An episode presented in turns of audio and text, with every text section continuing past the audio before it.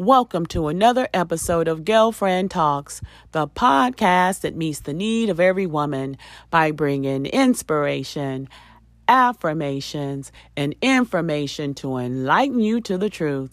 I am your host, Gail Brown, your podcast girlfriend. Well, hello, ladies. How is everyone doing? I hope all is doing well. I hope you all have had an amazing week. My week was pretty busy, but nonetheless, I am still here and I am happy about it. Glad about it, let me tell you. But anyway, ladies, I got to share with you about this. I attended a homegoing celebration of one of my coworkers' husband who had recently passed away. Now, it goes without saying that this coworker is truly, truly special to me, and I truly love this lady. But it really broke my heart to see the pain and the hurt that she was in because I know that pain all too well. I want to encourage anyone who has suffered loss of any kind. Allow God to shower you in His love Allow Him to embrace you in His comfort and keep your hand in His, and He will get you through. You may not get over the loss, but I guarantee when you keep your hand in God's hand, He will get you through this season. And please know that I am definitely praying for you. Now, as I move on, make sure you subscribe to Girlfriend Talks by hitting that little follow button, as well as that notification bell that will alert you to any new episodes that I upload, as well as make sure you share Girlfriend Talks with family and friends. And you know, I would certainly appreciate that. Now, ladies, listen. I have something to share with you as always, and I'm really excited about this because my niece and I recently had a conversation. In our conversation, we shared uh, our ideals of what success is. And let me tell you, it was so thought provoking that I decided to make it this week's episode. And I am, li- listen, I can't wait to share the tidbits that was has been dropped in my spirit. But anyway, I want to pose a question to each of you. And it is who gets to define success? Now, it goes without saying, we all have our own ideals of what success is. And we all can agree that our society, this culture's ideal of success, is quite different from God's. Now, culture correlates success with wealth, power, uh, status, fame, happiness, and fortune. Now, are these things bad? No, they are not. In fact, some of the people in the Bible considered to be quote unquote successful had these things, but they did not always. And honestly, they were considered successful before they had any of these possessions. Now, God considered Joseph successful even as a slave and a prisoner. Before the fame, the, the fortune, the honor, and status, the Bible says in Genesis chapter 39, verses 2 and 3, the Lord was with Joseph so he succeeded in everything he did as he served in the home of his Egyptian master. Potiphar noticed this and realized that the Lord was with Joseph, giving him great success in everything he did. Now, this leads me to ask this question Could success have less to do with what you do, but more so with how you do? Now, another person in the Bible that was considered successful was David.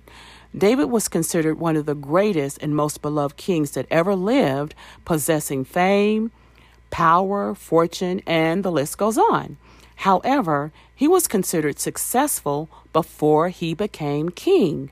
In fact, he was an underdog, a servant to Saul, and even a fugitive on the run when he was called successful. The Bible says that David continued to succeed in everything he did, for the Lord was with him. Now, this brings me to another question Are you chasing success without God? Now, as I shared with you in the beginning about my niece and I having a conversation on success, she shared with me the story of this elderly gentleman who was retiring. He had been a janitor since 1977 and had been married for 40 years. And my niece shared with me that, you know, when he first married his wife, he was so in love and so overjoyed to be married to this woman. However, it was through the years of him working and her working that they became like two ships that passed in the night. They were so focused on surviving, which meant, you know, paying the bills, keeping the utilities on, and food on the table, which we all can relate to. And they were trying to acquire this ideal of success that they neglected each other.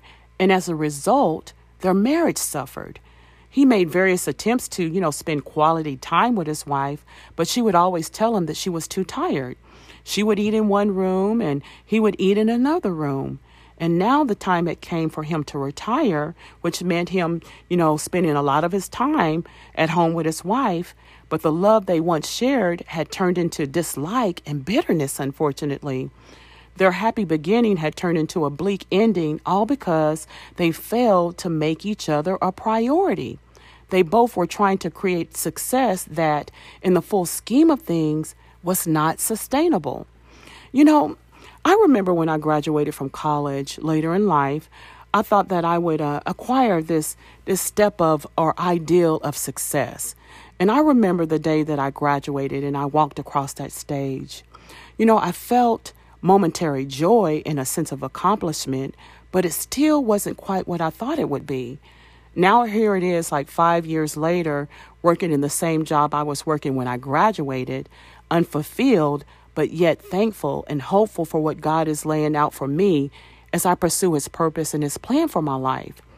Now, I recently went back to my alma mater, and as I walked on campus, it really felt surreal. I, I went back so I could uh, get my uh, a copy of my uh, transcript.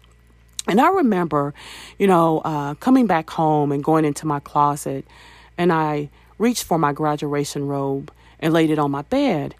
And I thought to myself, what does this robe represent? Now, to most people, they would view it as a means to success. For me, it was more than that. It was a robe of healing, of empowerment, and confirmation that I could finish what I started. But did it mean pure happiness and an ideal of success for me? No, I can't say that it did. Now, there is a quote that I recently read that said, There are two sources of unhappiness in life one is not getting what you want, the other the other is getting it. There are so many people in our world obsessed with being successful. Now, we can tell just by looking at social media alone. Some people's ideal of success is having millions of followers and wearing the latest and greatest bags, shoes, and clothes, having a big house on the hill, and the list goes on. I see all these things, but is that truly success? Unfortunately, for some, it is. They measure success by how much they possess. And in the full scheme of things, all we acquire on this earth from every accomplishment to degrees and material material items are all temporal.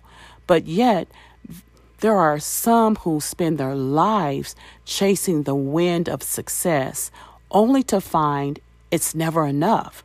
Now, don't get me wrong. All these things are great in their own, in, in their right perspective, but stuff without God is always going to be not enough.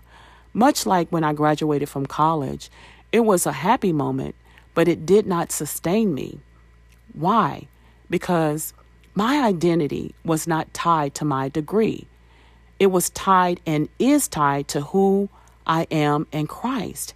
When we can identify with Christ in his sufferings, and in His glory, we can walk the road of success, whether you are a janitor, a secretary, a nurse, a doctor, a lawyer, or whatever role it may be. Our greatest success is not in who we are, but whose we are, and living that out in our daily lives. And as a result, instead of laying up treasures on this earth, we can lay up treasures in heaven where moth and rust cannot destroy. So today, as I close, ask yourself what is your ideal of success? What does it mean to you to be successful? Now, you may struggle with the ideal of success. You may not feel as if you have not you have accomplished much. There may be things that you haven't achieved yet and things you still may want to achieve in this life. You might even feel inferior because you may not be what you or some may see as a success story. You don't have the wealth, the fame, the status, or the accomplishments. but allow me to encourage you and to remind you the world standards of success does not look the same as God's. You are successful according to God's standards, even before all the things you may want to acquire or achieve for yourself and your family. Success can be present even in the midst of situations others might deem as unsuccessful. May your greatest success be in walking in the power and the authority of whose you are. I love you, girlfriend. Have an amazing week. And remember, you got this because God has you.